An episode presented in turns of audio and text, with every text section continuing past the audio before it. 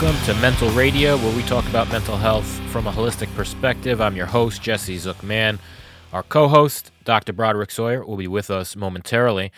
Um, but before we get to the conversation, just wanted to introduce you to the topic today, which is avoiding burnout and thriving in a time of activism, even for people who are dealing with mental health challenges. How do you do it? What do you need? What do we need? What do we need to do? What do we need not to do? How much can we push? How much do we need to rest? Is it okay to rest? Uh, when do we know if it's if we're doing enough? What are just some basic protective things that we can do to make our activism more uh, effective um, and less uh, prone to burnout? Uh, that's what this conversation is all about. And before we get to it, if you'd like to support this podcast, please share, subscribe, and share, share, share. iTunes, Spotify, they do a really bad job at uh, at promoting the podcast. So the way that we can kind of get to the next hurdle and really get this podcast heard is by having the people who like what we're doing share it with uh, their friends and family. Um, and just sharing it on their social feeds. Tag me, Jesse Zook Mann, tag Broderick Sawyer and uh, and yeah, we'll say hi, and uh, I'll follow you. Uh, maybe Dr. Broderick will follow you. I don't know. He's just a little bit more selective in who he follows, but I will follow you, tag us, uh, hang out with us, um, and if you'd like to get involved and support further, you can check us out mentalhealthmedia.org. Um, and like all of our podcasts, important to say this is not medical advice or medical care. You need to talk to your medical healthcare professional um, before making any changes whatsoever to your treatment plan or really doing anything at all with your mental health care. Um, that said, let's get this show on the road. I bring you Dr. Broderick Sawyer. And we are here with Dr. Broderick Sawyer. Dr. Broderick, I really want to take a moment today to talk about how our listeners um, can thrive during this time of uh, during this time where everyone's trying to pitch in to make a difference. You know, uh, I've been hearing from a lot of people this week. Some people are feeling guilty that they can't do enough while they're managing mental health struggles. I have friends that are uh, nervous that they are doing too much and they're going to burn out. Um, you know, there's people that don't know what to do, but I wanted to set aside some time just to address the concern of people who are um, maybe they just started a road of recovery in their in their mental health challenges. Maybe they have mastery. Um, you know, maybe they've just started. You know, maybe they just got into therapy, and at the same time, they want to make a difference, and they want to know what's appropriate, how to do it, and how to not beat themselves up about it. It's mm. a lot of things to talk about. yeah, it is a lot to talk about. I don't want to overwhelm you oh, oh no, no, no! I overwhelm myself, so it's it's. So, um, you know, I guess I will just start with you know one of the things that I see on Twitter all the time, not only in this moment but in many moments, is people who want to make a difference in the world. I see very often that they feel like they can't turn off Twitter, they can't turn off television. And yet, every mental health stream I've seen in the last week, which is many, uh, many of these streams are hosted by people of color who are activists, who are working for progress. The first, the number one thing that I hear is turn off the TV when you have to. And some people are doing activist work without watching barely any television. They're just like getting cliff notes what is your opinion? Can people make a difference and still have limited news intake, and why is that important or not? Yeah. Yeah, absolutely. So, uh, like with anything, first we need to assess what it actually is. What is the news? Um, so, the news uh, doesn't describe what's happening uh, for many people um, as far as like just boots on the ground. So news can be very much out of touch uh, with reality. Uh, so in that way, we need to assess whether or not, oh, I want to stay informed, right? Or oh, I want to, you know, be up to date on very be up to date on whose reality, Okay. Um, and when it comes to activism, I think it's most important to be up to date on your own emotional reality, like where you're at. Because if you are on the verge of burning out and you're not aware of that, and then you jump into action or jump in with organizers uh, and make a mistake or aren't as fresh, um, then you're sort of limiting your capacity. So we always want to consider just energetically um, when I watch the news, how do I feel afterwards? How do I feel during? Does it beat me down? Does it make me feel guilty or bad? Um, because they're showing select things. What they're not showing you on the news is maybe the folks who are uh, you know, donating food to various places. What they're not showing, um, you know, all the uh, my sister's a teacher. They're not showing the teachers behind the scene who are compiling lists of uh, black specific pieces of literature for their middle school classes. So just because the news is promoting a certain kind of activism or action, um, or are pushing some sort of narrative about what is going on, um, ultimately ultimately that's not the only view. It is a view that happens to be the one that is televised. So, really, um, like with most things I say, really about anything, uh, it starts with questioning reality. Whose reality is that? Um, I, was watching, uh, was it, um, maybe it was uh, Cornel West, I believe. Um, and he was talking in a very impassioned speech, you know, to um, uh, Anderson Cooper, I believe it was on CNN, and he's talking about uh, the I believe it was um, George Floyd's uh, funeral, um, and he was talking about the power. Uh, of just love, and he was talking a lot about how black people, you know, you, you talk about around the world, just globally, uh, how how just marginalized they have been for so long, and he was praising how forgiving black people were. So now, he's an older black fellow, right? They're they're in a church, you know, and I think sometimes the national news media, while uh, those things that he said were certainly touching and certainly true, that's only one part of the story. What about the younger activists who are out there who are just kind of pissed and they're done with racism? What about the ones who are, um, you know, out in their communities trying to uh, just build up um, the, the you know marginalized communities rather than uh, sort of tearing down the status quo. That's just as important work, but it's not televised. Right. It's not televised like that. Uh, so we can't really look to news media to validate us because they're only telling one part of the story.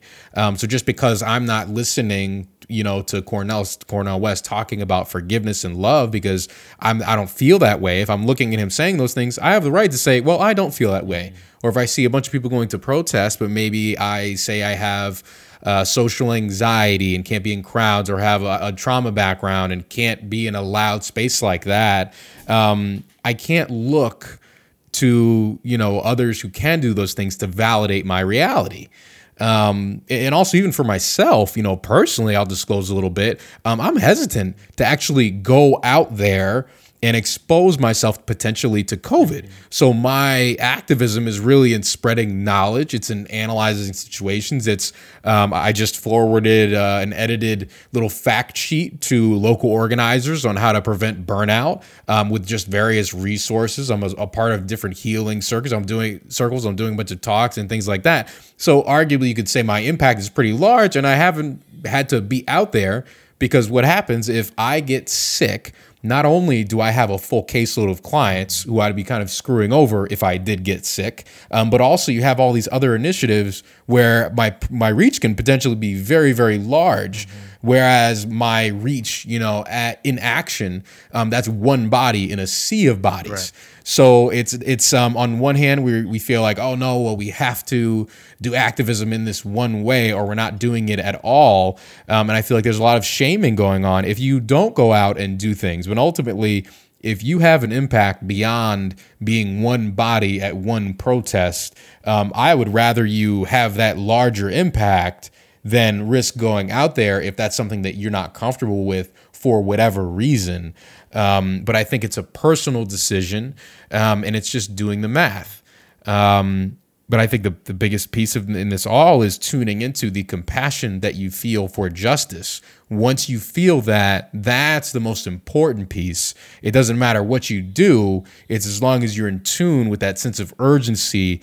Um, you know, because really, uh, what Van Jones um, put it this way, I have CNN on my uh, mind for whatever reason. I'm not a, a huge fan of, of Van, um, but sometimes some of the stuff he says is, is on point. He says uh, he was talking about President Trump, and he's like, Trump is having such a hard time crafting even something to say because this is a populist uprising in the opposite direction. And I was like, that's exactly what this is. Yeah. So as long as you're just in tune with those emotions, those emotions of empathy, of compassion for people who are suffering um, due to anti blackness and really just the oppressed narrative overall, then the action um, will become pretty obvious, but you have to be in tune. And once you're in tune with those emotions, then you're also in tune with when you need to take a break. Mm-hmm. You're in tune with, okay, this news is like making me feel like crap. Um, and you know, I don't want to feel like crap right now, you know, based on, you know, some news media who's telling me that I need to, you know, do this or do that, or I'm not engaging in activism, or I'm not doing anything.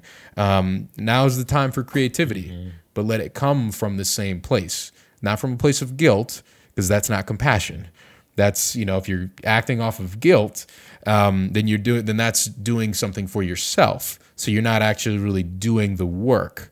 Um, and we might talk about that in allyship too. You know, yeah, yeah, I'm here. You know, I feel bad. I'm, I'm guilty. I'm here. But that once I get rid of the guilt, okay, good. I checked the boxes. I wrote my diversity statement as some organization, right? Or I reached out to my black friend. So, okay, now when that feeling of guilt is gone, now the energy's gone. Yeah.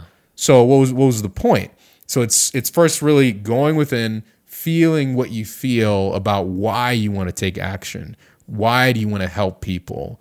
Um, and then looking in your local community for things that are going on. Because guess what? Um, this isn't, and this is coming from a mental health professional. You know, I've always knew that it was a thankless job, um, but it was never about getting thanks. It's about helping people. It's about freeing people from their minds. Um, you know, and in this case, freeing people's bodies, literally. Um, so that's what it's about. It's not about being thanked. It's about doing what's right, and that's that true understanding of oneness. What hurts one hurts the whole. No one, you know, gives you a cookie when you take care of your sick child. Mm-hmm. You know, you just do that. You know, and that's the responsibility. So really we're leaning into this um, responsibility of oneness, and I think that conceptualization is important before even thinking about what to do. Right. But as far as news media and things like that, I feel like they can be very, very out of, out of touch and make me feel guilt, make people feel guilty mm-hmm. when that's not the reality when you really look at it. But also, I have the the advantage of having a lot of contact with organizers and things that are going on. Um, and, and helping them. So I just see how many moving parts there are, and um, I would say you know being out there and being a body is um, here I'll give you made up statistics. Maybe about 30 30 to 40 percent of it when there's so much more behind the scenes um, like a friend, friend of mine a great friend of mine uh, Byron Barber uh, fellow um, or organizer um, he texted me and says yeah I'm handing out um, you know, just uh, voter registration information uh, and information on Charles Booker, who we're hoping, um, you know, runs against Mitch McConnell um, in state of Kentucky, um, which would change a lot. He's like, yeah, I'm looking to hand these things out. You know, can you help? You know, do this or do that this week? I'm like, well, no, I can't personally help, but here, let me see if I can sort of get you access to someone who is more of a distributor of certain things. Mm-hmm. And this person distributes don- food donations. So I said, well, can you distribute this? And maybe she will be able to, maybe she won't. But also, you see how I'm sort of coordinating and whatnot, but you got to be engaged locally um, and, and, you know do your background research, see how you can get involved, and you'll see that oh oh shit, it's not just getting involved um, by going out there. That that's only one really small piece. Right. Um, of the puzzle, an important piece, but definitely not the only and one. And that's what we see on the media is the stuff that's like yeah. big and grand and people are kicking over police barricades and it's dramatic. There might, you know, if you have that guilt maybe a way is just to like number one understand that there's a lot of activism that might not set you over the edge it might be stuff in envelopes and that is valid and helps people as much as anything. Um, you know, and the news media doesn't cover the kind of mundane activist work. Um, and also social media doesn't. I mean, you see it just in our own stuff. Like I would argue, like the meditation that uh, that that you recorded um, with me last week and we put online um, specifically for activists dealing with race-based trauma. This meditation that you've created over the years, we put that out, and it wasn't like it wasn't no response, but it wasn't like, oh my God, somebody just like kicked over a police barricade. Like, there's a lot of things to do. It might be doing meditation work. It might be sharing meditation work. It might be organizing um, meditation work. But nobody can tell you what that is. And there's a, I don't know what the psychological phenomenon is here. And you might have to like uh, tell us what is going on. Um, but there's a lot of white people with a lot of lists that are get like I, I have had a lot of white friends this week give me lists of things as a white person I should be doing. Should be I'm not sure this is how it works. pretty much, and, and and nobody knows anything right now. You know, we're we're so uh, uncertain. You know what I'm saying? So to get hand a list, this is what you should be doing. Like this just this is a time for creativity. Yeah. you know but you know once you're in tune with uh with i would keep saying i love the phrase this populist uprising when you're in tune with the emotions these sort of enough is enough people suffering and being held out um you know uh, of society essentially being barred um from the fruits of you know and the, and the rights to just uh, being human and being allowed to eat at the same table um, as people who are quote unquote above you. You know, we're done with that. There is no hierarchy, and that's bullshit. It's nonsense. So once you're tuned into that and you can see it within yourself, how you're sort of bowing down to the hierarchy, um, how, you know, your fellow humans are being pressed and oppressed uh, you know, into obeying some imaginary hierarchy, we're all kind of collectively calling we're calling bullshit because there's more of us and someone said it. Um, so so now how do we contribute to uplifting more minds? Uh, how do we contribute to sort of cleansing our voting system, uh, getting people in office who will uh, cleanse that that voting system? Uh, how do we cleanse the minds of ourselves, sort of decolonizing our own minds? Um, you know, for a white person, that might look like uh, challenging racist beliefs uh, that are unconscious. For a black person, that might mean uh, challenging yourself to be more authentic and seek out more spaces where you can be authentic. So you're sort of do that work is um, sort of moving the needle, so to speak. It doesn't feel like much, um, but if everyone is doing one thing, then together we do it together, and the people forget that, Yeah. now myself included. Um, it's just about mo- moving the needle in one way or another because uh, one is a part of the whole. Um, so just that energy and tuning into that energy um, and, and having that and wearing that, um, you know, in ways that are accessible and sustainable for you. Uh, that's really what what it's all about. And this is something that um, academics have been studying. I'm sure not just that, clinicians as well. But I've seen a few studies recently, which is belonging to a collective is preventative and protective against post traumatic stress. Hmm. You know, so it's like I see people, you know, who are having that trauma response where they're i- they isolate or they overwork, and to me it looks like they're really setting themselves up to be brittle. Mm-hmm. You know, because if you are doing real work, real activist work that challenges police, mm-hmm. like you might get pushback. There might be confrontation. And uh-huh. I I mm-hmm. think the best thing you can do to protect yourself is to share this work you're doing. Make friendships, bring people in close. Share the tasks. If you're tired and you know someone doesn't have something to do, say, "Hey, could you like this this week I was doing some research um, about just different uh, white supremacist orga- organizations that potentially could threaten um, marginalized communities in uh, in the Seattle area here, and I was I couldn't proofread anymore, so I just asked, hey, to some of my friends, could you look over this for me and let me know if it's ready to send out? You know, just sharing that, and then they they tap into what I'm doing. It's a conversation. We check in on each other. The more and more that you bring people in, and you don't put it all on your shoulders, I would argue that it makes the work more effective, and it is protective against burnout and and and and post traumatic stress if there is another event. If you are on the streets and something else happens or just in your personal life we're all going through stress through all kinds of things living under capitalism already plus covid plus everything else.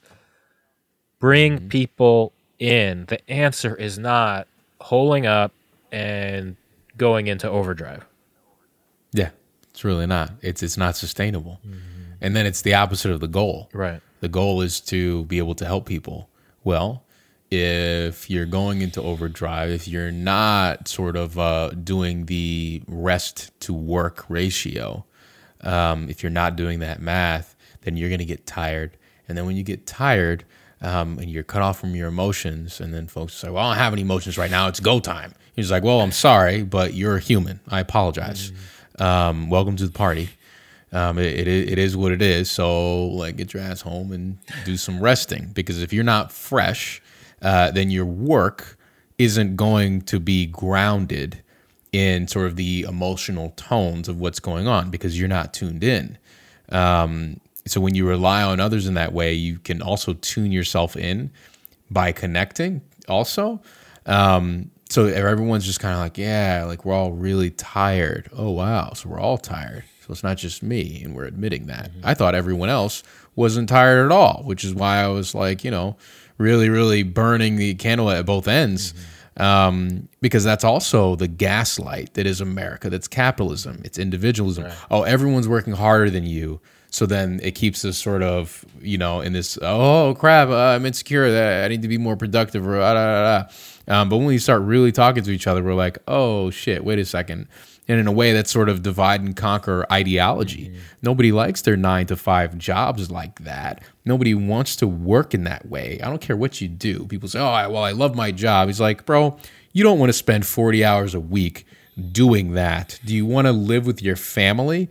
Do you want to have connections? Do you want to do art? Do you want to you know, go to, you know, look at art? Like, do you want to live or do you want to work? And, and when you present that argument and it's real, or, or, you know, that choice, it's realistic, you know, but when you're used to doing the opposite of it, it doesn't seem so realistic. So when you're saying, "Oh, I am tired," you're like, "Oh crap, I wasn't supposed to say it." So it's just it's just this brainwashing that productivity um, is uh, is God, so to speak, but that is capitalism. So it's funny, and I think you had mentioned to this me to me, um, you know, as uh, in, in one of your voice notes ahead of of, um and I almost called this a session. Um, it's therapy for me. um, we're wanting to tear down capitalist ideas, but then we're approaching activism from this productivity capitalist mindset. We're wanting to tear it down something with the same idea ideology of the thing we're trying to tear down. That's kind of a mind fuck. But once we can see that, then we're like, oh, okay.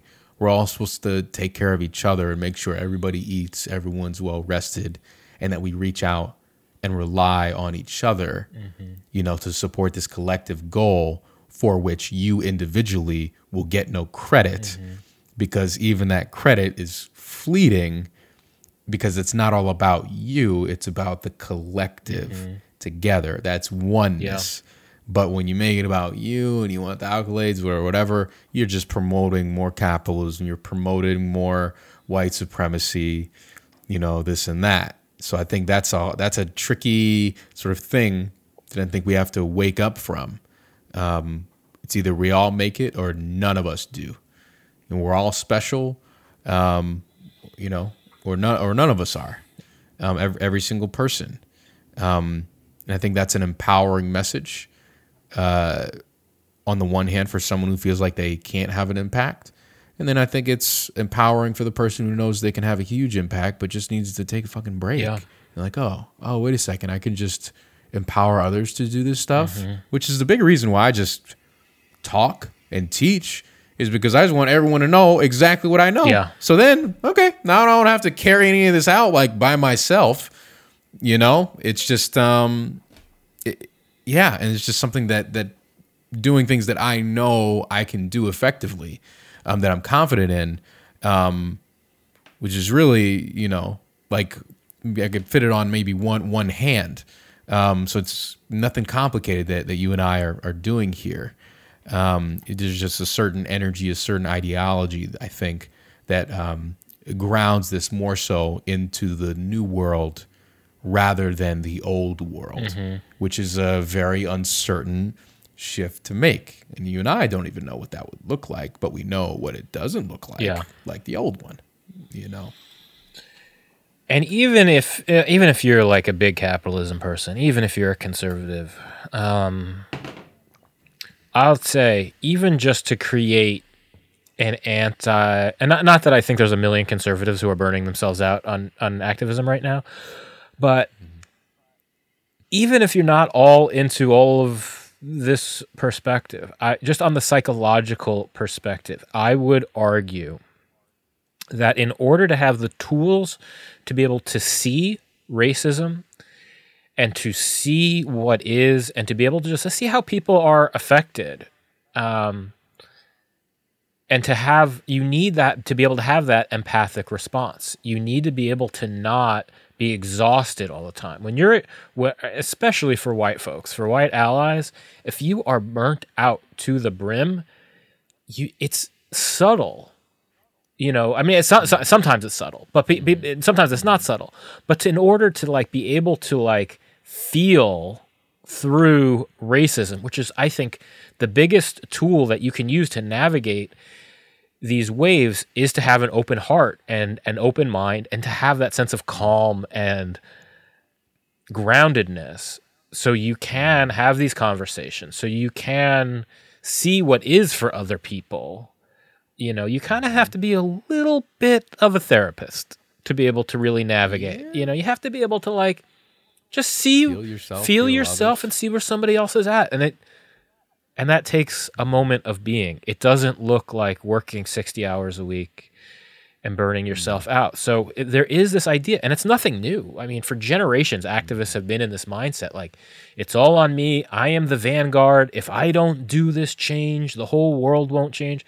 What we're seeing right now is that when people do that by themselves and you have an activist movement that's really isolated nothing changes it's just Nothing. but Because it's just the same. Yeah, you're gonna say No, and and when you have the ability to just sit and be with other people, as we are with COVID, and experience, and ha- with empathy and an open heart and that place of stillness, things shift radically. And I don't think yet we are really pointing to the importance of having that emotional openness and awareness. I think so much of this moment is about having that, and it's just you're going to lose a lot if you throw that out the window. Value your rest. Your rest is more valuable than than you know. Um, if somebody is struggling with that, um, and doing a a car can't run on no gas. yeah, doing a little bit a day is okay. Maybe there are moments where it's like, oh my goodness, like when it this thing started, I was in that moment. I was in that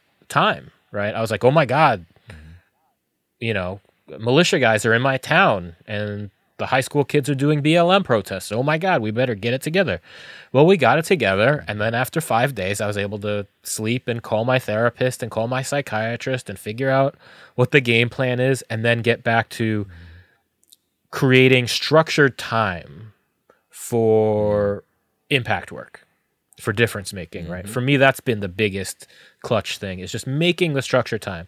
Okay three i got three hours to do this today. Mm-hmm. How am i going to do this? Mm-hmm. I got two hours today and after two hours i gotta go because i gotta rest. But that structure time being back on a schedule this is we're, we're not talking this isn't you know racism isn't going to go away in three days you know when everybody watches four more netflix documentaries. You know this is decades of work america has woke So it's long. It's a long term. America has woken up that there's work to do, and this is going to be generations of work. You know, And just like you're saying, like that uh, emotional attunement, Mm. sometimes that's well, not sometimes. Let me not not qualify it. Every time, it's really everything.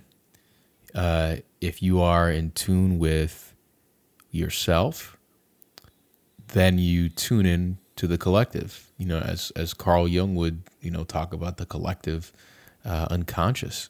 That's kind of what he's talking about. When you tune into just what you're feeling in reaction to what's going on and uh, just globally, when you tune into that and you hit the sort of ground floor of feeling, past all of your thoughts and opinions, but this is just truth. This is what I feel. That's likely what a lot of other people are feeling. So then when you can tune into that and everyone can tune into that, then we're all feeling the same thing. Um, and then we start thinking the same things, and we start doing the same things. So a lot of people will say, and I've always wanted to say this somewhere live, usually it's just impassioned conversations and one on one. When people say I'm being logical, they can't be because emotions rule your conscious thoughts. Let me say that again. When you think you're being logical, oh, I'm being logical. I'm I'm giving you an uh, dispassionate analysis based on my thoughts. Well, your thoughts reflect your emotions. So if you're scared, you have, you know, you have fear-based emotions. You're happy, you have, or excuse me, when you're scared, you have fear-based thoughts. When you're happy, you have happy thoughts. When you're sad, you have sad thoughts. So your emotions drive everything, wh- whether you like it or not. So when you tune into what you're actually feeling and you start seeing thoughts as reflections of emotions, then you tune into that, then you can see really dig past what am I unwilling to feel. So if I am, uh, you know, if I'm a white person and I'm like, what's the big deal? Blah blah blah. Da da da da. Then actually, if I sit down reflecting and I feel what I'm feeling, I might feel, oh crap, I'm uncomfortable. I feel guilty. I feel sad. So then the sort of what's the big deal thoughts that were happening before were actually you just uncomfortable and cutting yourself off from those emotions. But the thoughts reflect that. So you might feel sad and then your thoughts might reflect sad thoughts.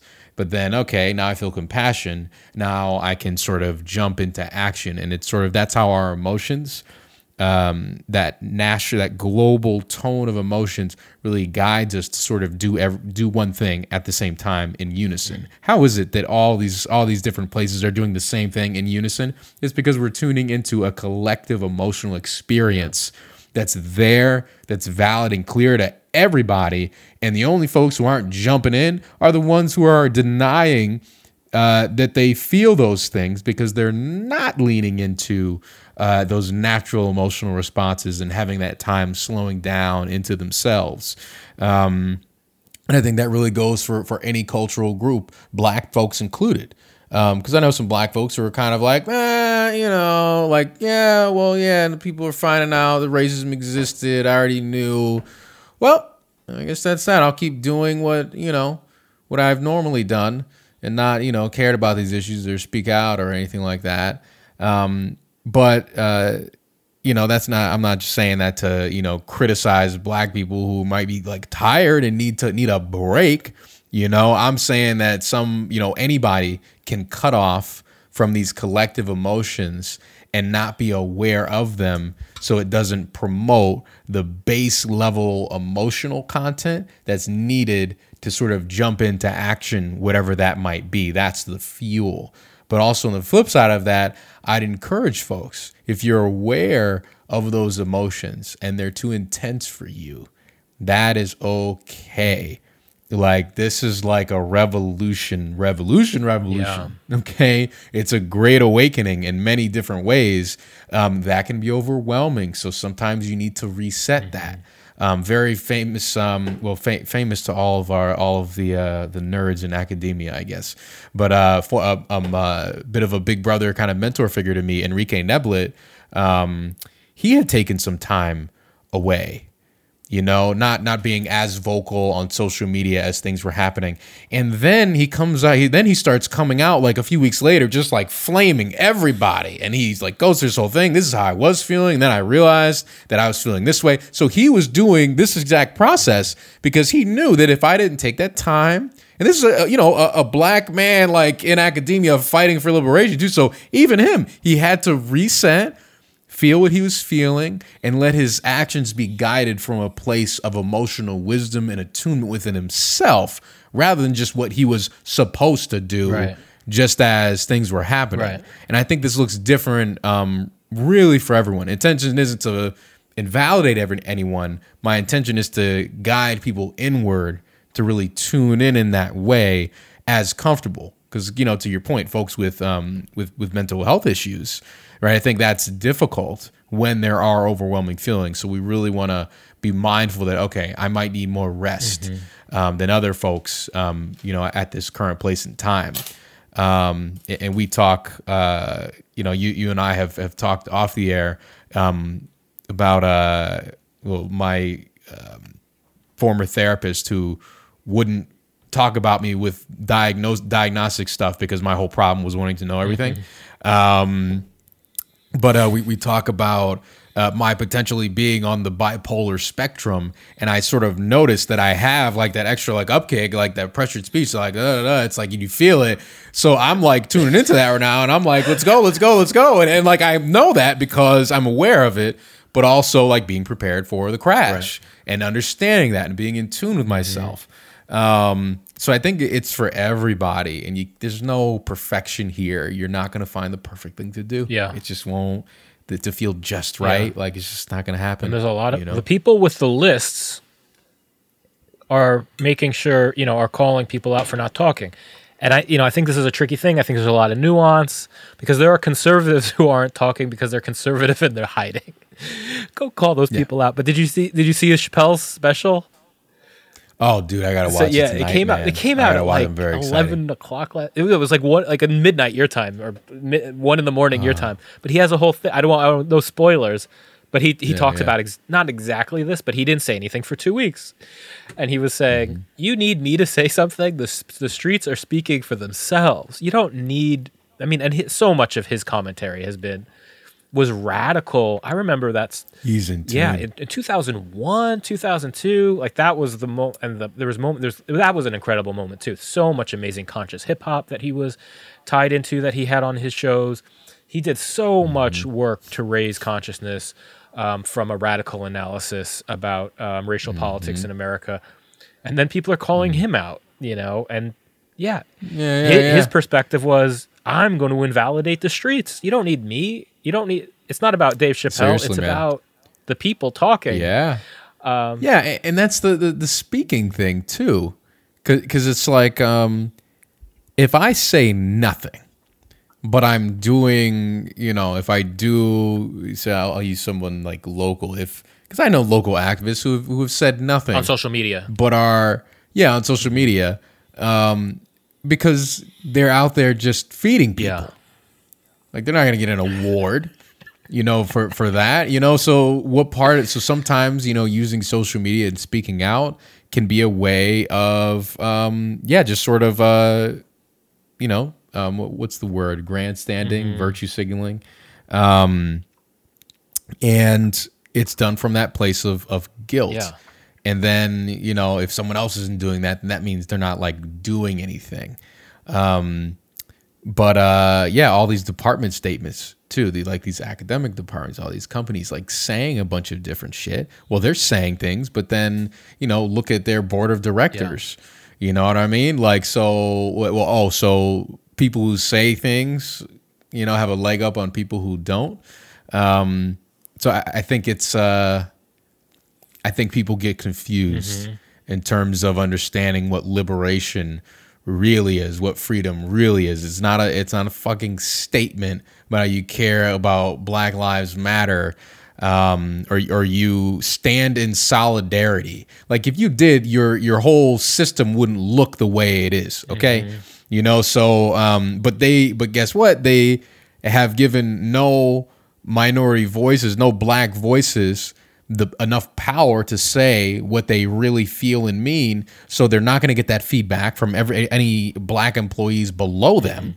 Um, actual feedback is they'll lose their jobs. But then also they gatekeep and won't let any black people at the table. Yeah. you know so they, they can't even see the irony in, in their situation. This isn't a statement.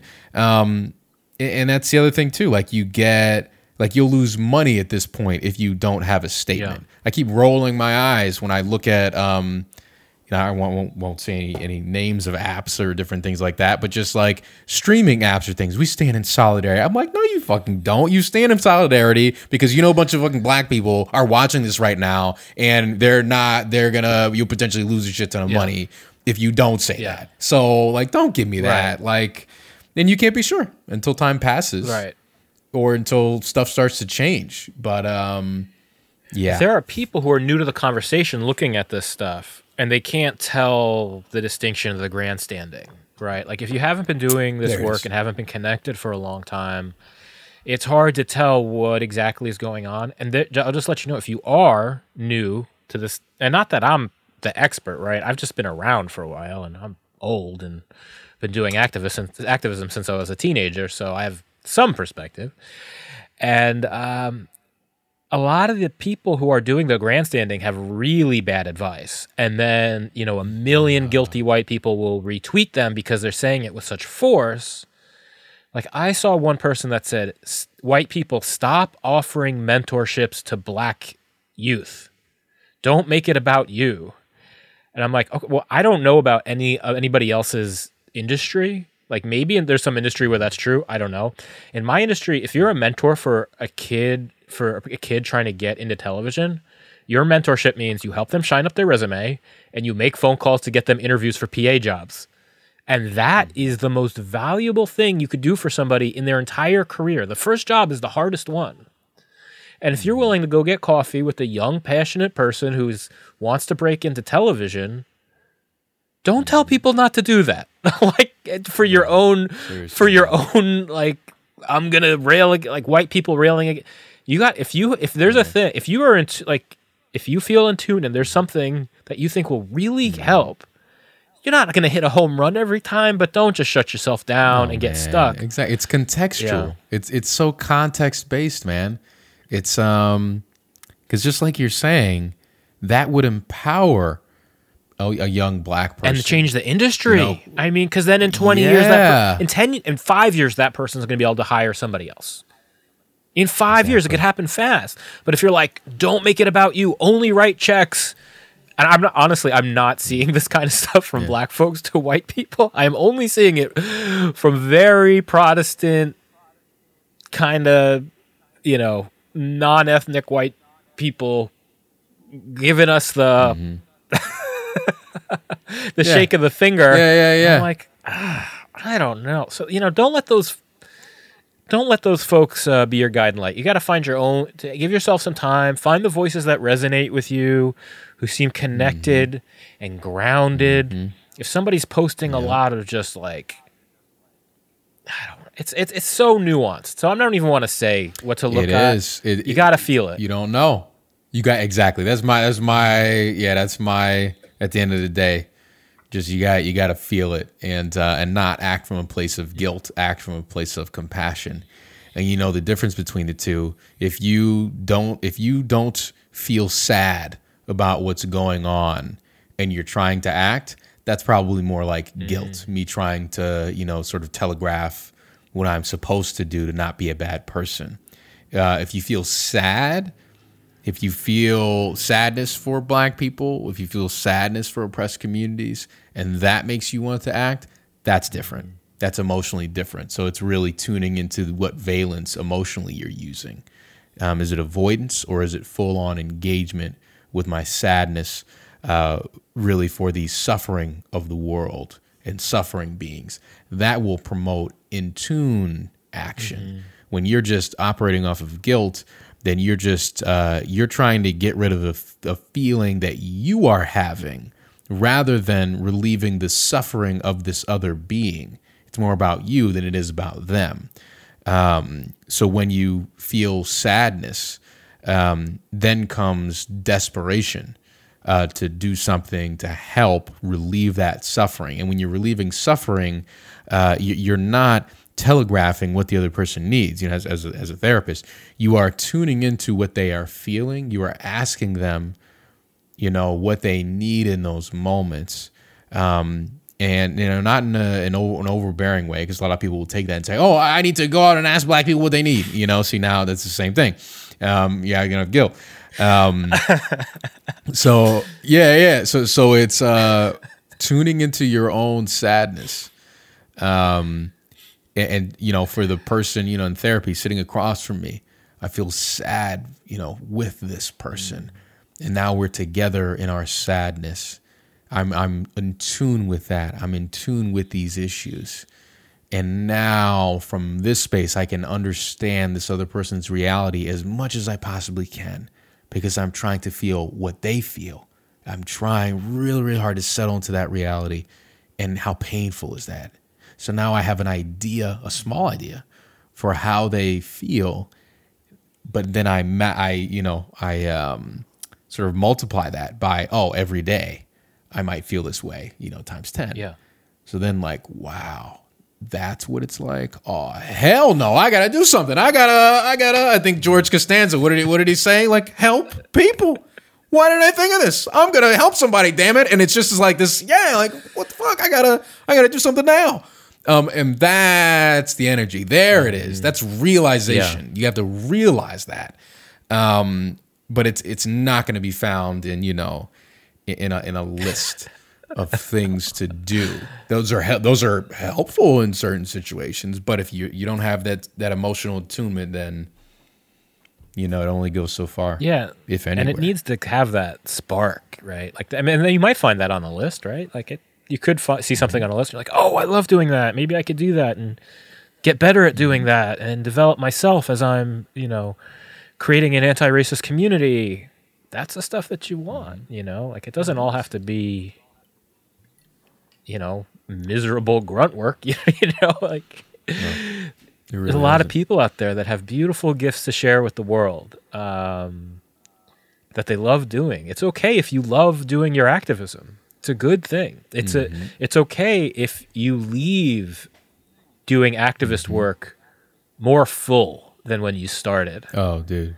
That's how I feel. You know, I'm having a that I'm having a blast. Mm-hmm. That's okay because this goes mm-hmm. back to goes back to this very puritanical American idea around work is that you should I must be miserable. I must be miserable and exhausted or I didn't do it right. and that's not going to that I must be punished. That's a part of how it got us into this mess. It's not the whole picture. Mm. It's a mm. piece. Oh, it's a big, big, big piece of it. Mm-hmm. Yeah, because when you're working like that, guess what? You have a real hard time feeling empathy because you're so exhausted. And when we're set up in a society run on that, we're also isolated. So we don't see what our neighbor is going through who's different, right? Mm-hmm. Like we don't see everybody's different struggles.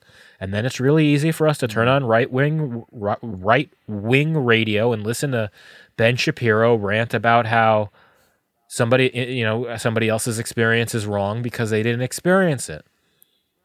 Well, the way out is a more a fundamentally more connected work environment that is rested, mm-hmm. relaxed, and in tune. Not always, but generally. Like there should be a base of wellness, and that is what is going to help us get out. And th- those things are also the base of mental health recovery if you're a person mm. who has been disabled by a mental illness, when you're coming out of that, not that you can't push sometimes, but you need to have this base of okayness, this base of grounded. I'm okay. Mm. And if something goes a little bit wrong, I'm not going to get fired. And the people around me are okay with me. There's just this base of, and, and as a recovering workaholic myself, as somebody who, you know, if I didn't have 5 million people watching my show, I felt like a failure. So, you know, I know a little mm. bit about, and I was cut off completely from my mm-hmm. emotions. Like, I was mm. politically engaged up here, but my body and my heart were closed. And, mm. and working in that way I lost everything because I got really sick. It is not the way to do it. My workaholism and work addiction absolutely contributed to my breakdown. Absolutely was a big part of that. And um, you can't operate there forever. And if you're operating there, you're probably not building the world that's really going to get us out of this mess. Mm, mm-hmm.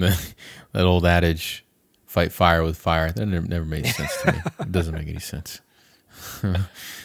I think new answers are just harder to come up with because we're uncertain. Yeah. It's uh it's interesting you say that. It's like um because I see parallels in my own, you know, sort of story. Um I think society being cut off um promoted just emotional misattunement with my parents and me, you know, perpetuated my dad's mental health issues, which perpetuated all of the mental health issues in our household. And then within that, uh, then we have to then go do the work to wake ourselves up, connect back to ourselves, and how powerful that can be in terms of uh, sort of righting the ship of generational pains not just within one family, but within our global family. So, one person tuning in, waking up to their emotions, waking up to uh, their hum- humanity. Um, just one, just that one person, it's sort of again, it moves the needle for us globally. Um, but I think, uh, yeah, just like racist, you know, all this like, oh, oh, oh, yeah, yeah. Now we're all going to say everything at once. I think uh, toxic masculinity is the next to go. Like, and I and I kind of want to, I kind of want to riff on that. I know that wasn't on, on our script, so to speak, but I kind of think I want to say I think something. we should do a contest. You know, I think it, we should do a contest. Who could have the longer rant? Yeah. Okay. I'll, okay. All right. Uh, yeah, man. It's uh, I don't know where where it'll go, but you were gonna riff on toxic masculinity. Like, yes, I give you. Yes, yeah. Please. It's please, please. It's bullshit. It's it's bullshit. It's this it's this disgusting gaslight of oh well I, I don't I don't have any feelings and I'm a man. Uh, so then I have a son and I'm gonna you know basically tell him to not have any feelings because if he has feelings then I'm gonna see that reflected into myself and then I'm gonna be reminded of that I the fact that I actually have feelings so I'm gonna punish him for displaying any feelings. Okay. And then society is going to uh, also reflect back to this kid that you're not supposed to have feelings because that's not how men are supposed to act. It's thinking what you're supposed to be rather than just being and not allowing ourselves to just be human. There, there's not something I'm, I'm, not saying. Oh, you know, someone says, "Oh, in tuning your emotions." Like, "Oh, I'm not a girl," or blah blah blah blah blah. It was like, bro, like, well, well, hold on a second. You have tear ducts. Uh, you're getting very agitated all of a sudden when I'm talking about emotions. Like, you're actually becoming quite hysterical in this moment. Um, and uh, and then in that way, it, you can see the sensitivity, the vulnerability that's there that's being disowned moment to moment to moment. And similar to you know racism um, being called out as bullshit and, and, as you know just societally and then black people are like you know you see like this is what this is what we have to have to deal with you know? I think the same thing goes with toxic masculinity. It's time. Like that's bullshit. You're a person. You have feelings. You get sad. You feel tenderness. You feel all that shit. And guess what? I know that you feel all that shit. I know it you know? And you know it.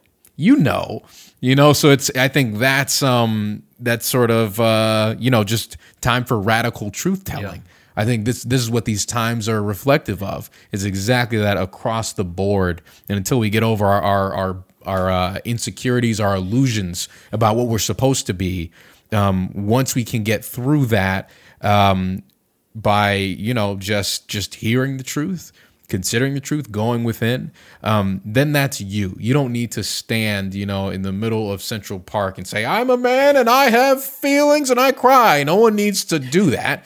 You know, just sit with yourself, see what you are, and then, oh, that's all it really takes. But it's enough. It's enough with the illusions that that toxic, toxic masculine crap. It ruins the whole world, and it's such an insecure, just nonsensical thing that's rooted in I feel vulnerable and not good enough. Mm-hmm. And I'll hold those feelings. We'll all hold those feelings together. But what you're not going to do is go out there and treat women like mm-hmm. shit. What you're not going to do is go out there and bully people or rise to power so you can bully people to cope with your own damn insecurities. You know, it's obvious to everybody that that's some insecure ass mm-hmm. shit. You know, it's obvious to everybody, and it's even obvious to the person who's inflicting that pain, but they don't know. They're they're so afraid of owning their humanity um, that they're just going to continue to hurt other people instead of just owning their shit and going go do your uh, your personal work. Um, you know, behind the scenes. If you really want to, you know, be a man, how about you just go be brave enough to feel uncomfortable and feel emotional pain or admit that you feel fear sometimes? And that way, fear isn't the absence of fear. That's nonsensical.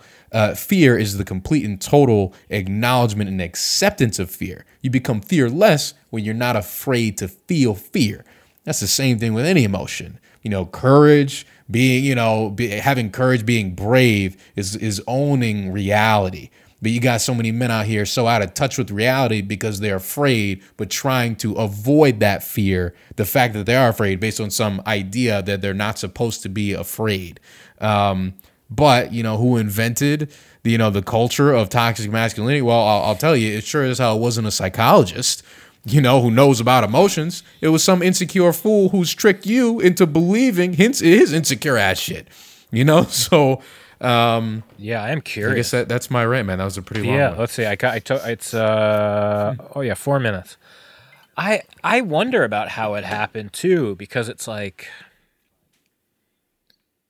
it's really a whole nother level in the Pacific Northwest. Like it is a very white construct, I think. I think it's like in that same vein of with the workaholism and the whole it's a culture of overwork, over, you know, disassociation.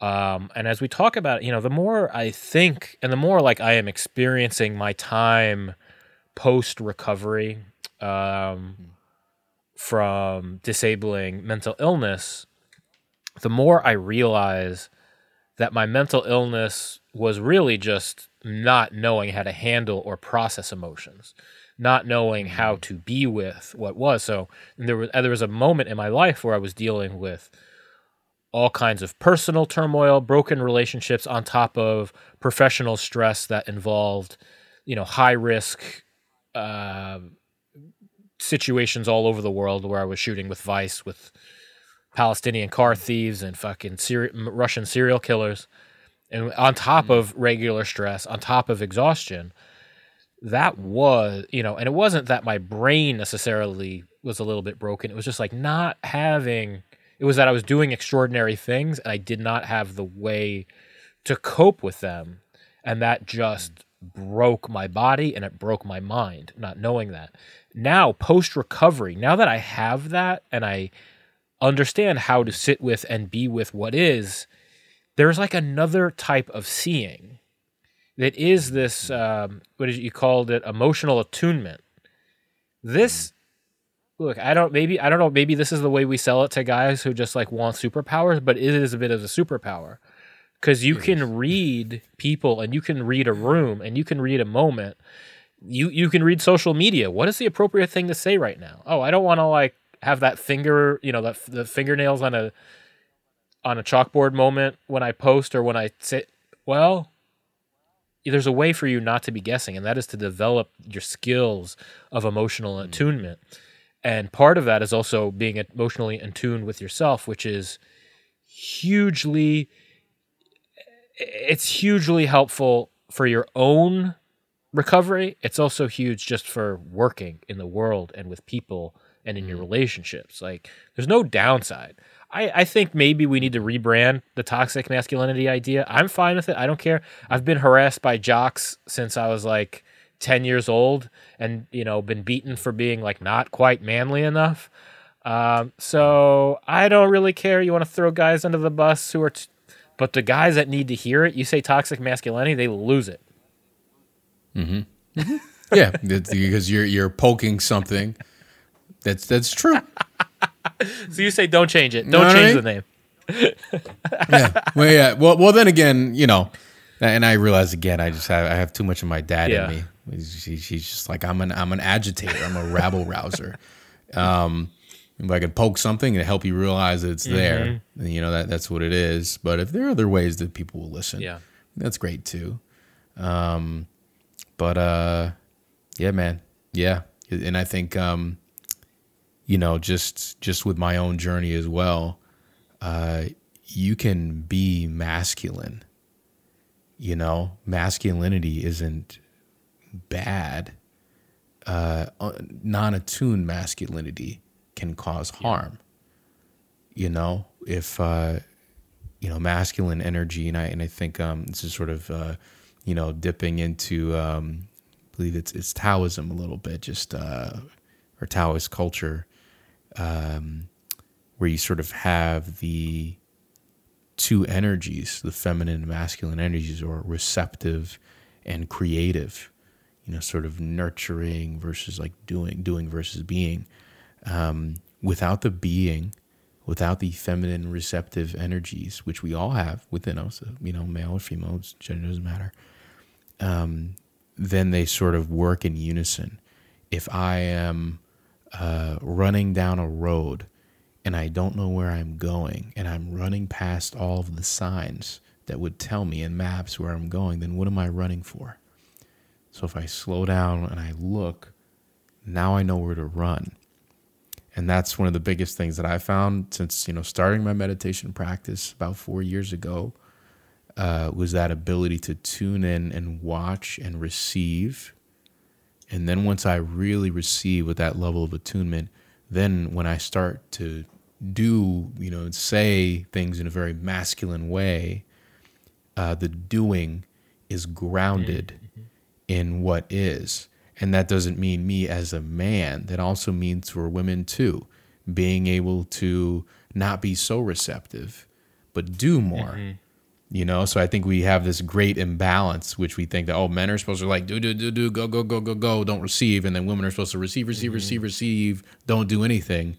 Um, but yeah, I think we all have these these both of these you know be capacities to be and to do, but we all need both of those uh, to really live our lives, being able to emotionally, you know, just receive, listen, be, follow, uh, but then to lead, to do, to be bold, to destroy something, to create, to protect. Um, so I think all these energies are, are very accessible and within us. It's just about feeling into the energy that you think, you know, might be out of balance, out of whack. It just so happens that in our society, usually it's men who are imbalanced and don't do enough receiving, and then it might be women who don't do enough doing. Um, so yeah, yeah, but I, I'm sure that's different for everybody, and nothing is all or nothing. Um, everything's on a spectrum. Um, it's really food, food for, for thought, food for feeling. But the good news is, the good news is that no matter who, if you're a person in recovery or not, and you're engaging in activism or not, your actions are more effective, more grounded, help the world more, help yourself more, help your own recovery, help the people around you. If you are okay with being exactly who you are, that's the good news, right? like, yeah, because who else are you gonna be? You can't be anything There's else. a lot of people. I'm sorry. people out there in this country, Dr. Broderick, are trying to be somebody else very, very badly. not not very free. Well, you can run on that hamster wheel until you know until until until you die. You know, so that's uh, a lot of people. n- It's not about. I think we. Oh, we talked about this earlier today. We kind of. I was talking about a, a client that I, I saw this week. Uh, this client, I was teaching them meditation and just a mindful attitude towards traumatic experiences. And then I remember explaining this just sort of do nothing and observe your experiences. Right? Stop trying to make it mean something and just sit back and watch and and be. And then they were like, I hear what you're saying, but it's so opposite to me culturally because I want to do something, but you're telling me to not do anything. And then in that way, you learn who you are when you stop trying to do, when I stop trying to do a Broderick and act out of Broderick, Broderick already is. That's redundant. When I settle into what I am, it feels so natural and it feels effortless because I am yeah. that. But when you're doing, doing, doing, you feel that that, that striving, that effortful. Ugh, you know, you got a mask on.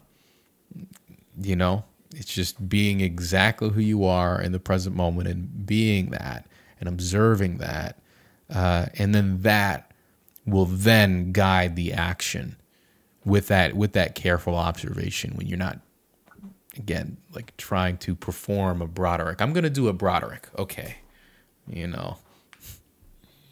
And you, and in one step, if people are like, "What the hell? How am I supposed to slow down and stop and just take a moment?" Well, we got you covered. Check it out on the mental wherever you get this feed, the Mental Radio. If you're looking on, if you're watching on Twitter, on Facebook, check out Mental Radio wherever you get podcasts. We've got um, one pot, one guided meditation that you did called uh, Introduction to Meditation Breath Work. And then this week we are also doing an introduction to mindfulness um, that you hosted uh, for us, a guided meditation into mindfulness.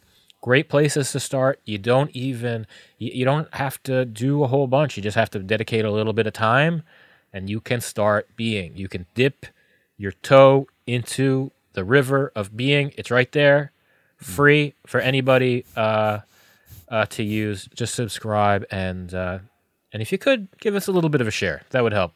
The uh, it, it's a, it, the, the the more you share the meditations, if you like them, the easier it is for other people to find. So please uh, please do that. Anything you want to say about those meditations? If people are looking to get into the state of yeah. being, yeah, if they want to, if they heard this philosophy, you know that we're we're we're laying down, if you want to embody because you know what, what, we what I usually hear is yeah easier said than done. Mm. Well, if you understand what we're saying, you hear what we're saying, you understand on a philosophical level, but you want to embody it, go meditate. You know, go use these practices you know that we're putting out, and then you can embody the philosophy. That's all you got to do. That's it. Just every day, you sit down you embody, and then you remember the philosophy every day. You breathe, you slow down, and you tune into that feeling. And I'll do this for, for listeners. I tripped out another client this week by doing this. Um, you know that feeling that you and I, Jesse, are sitting here right now in the comfort of our spaces. And literally in this moment, in this moment, nothing's wrong like we're safe, we're okay. And then that I'm talking. There's a Broderick sort of talking. I'm not planning what I'm going to say. I'm just sort of here. And a Broderick is happening, listening is happening. You know, two bodies are in, are in a space. There's internet streaming. There's there are just things that I'm in my chair, and all these things are happening at the same time, including thoughts.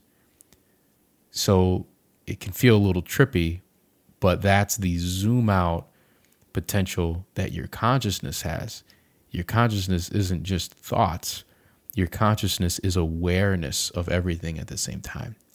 And when you can see everything at the same time that's happening in the present moment, um, then you have sort of a an open window you have more space to relax when you have that sort of ability to lean back into presence of the present moment, where truly uh, there are many more moments of non suffering mm. than there are moments of suffering. When you realize that and you learn how to sit back from your thoughts, every moment of non suffering can become joy and celebration. You know, and that and that's really the the core of of self realization, understanding it's a, it's a it's a spectrum. I'm not some enlightened guru, right? People that get all the way enlightened. It's not all or nothing. Um, once you just understand, you know that I can sit back and just be and be present with everything at the same time and relax in that and feel right here, right now. Like, oh, nothing's wrong. And oh, those are just thoughts. Those are happening, but I don't have to pay attention to those exactly. And then the meditation practice is just learning to not pay attention to those thoughts as much. And then laying back into that space is easier.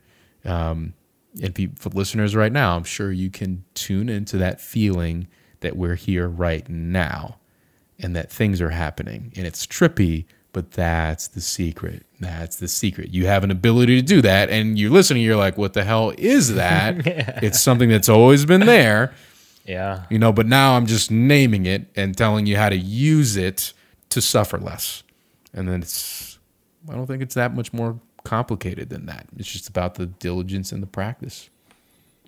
And yeah, that is the feedback I get from your meditations. And I feel it, it is vibrating right now. I don't know if you're vibrating at home, but I am feeling the vibration. And if you feel a little bit of that, know that there's more of that waiting for you over uh, with Dr. Broderick's uh, meditations. I'm going to make them the first like two episodes of season two uh, for mental radio just so they're easier to find. But uh, yeah, lean into the vibrations there um, when you are ready. Um, Dr. Broderick, always an honor. Thank you for sharing your wisdom today. Yes, yes. Thank you, man. Thank you as and, well. And uh, we will see everybody next week. Peace out. Zeig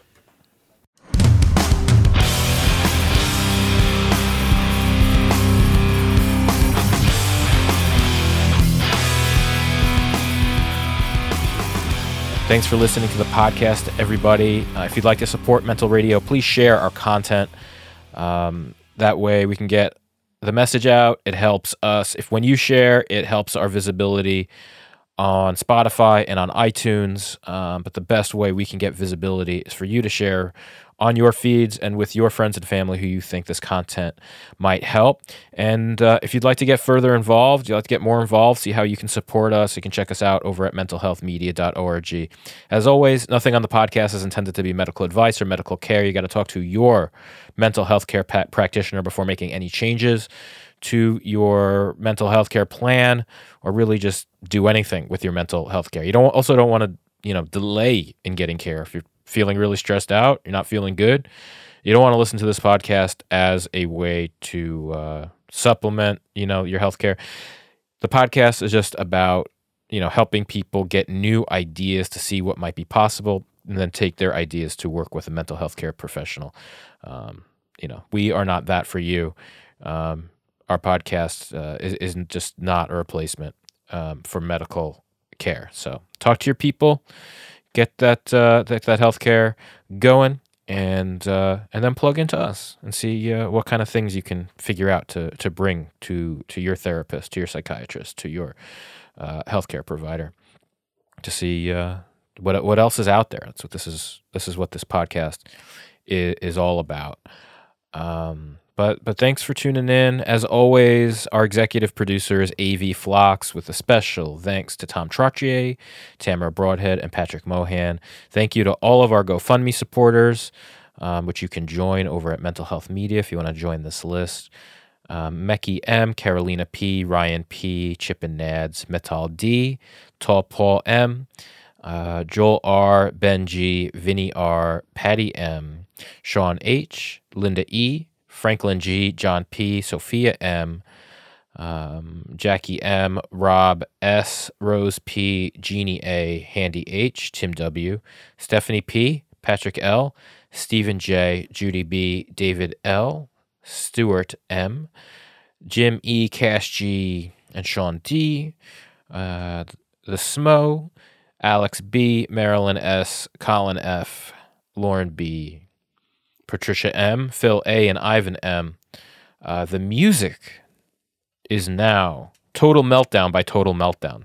Some of my buddies um, over at uh, in New York and Brooklyn, friend, my friends, some of my friends that I've been friends with for now 25 years in the hardcore scene. Um, check them out. Spotify, Total Meltdown. Put on Sp- Total Meltdown in the Spotify, you'll find them. Uh, their full first uh, EP is also on YouTube um, for free. So check them out. Thanks for listening. Until next time, take care of yourselves and look out for each other. Zygazant.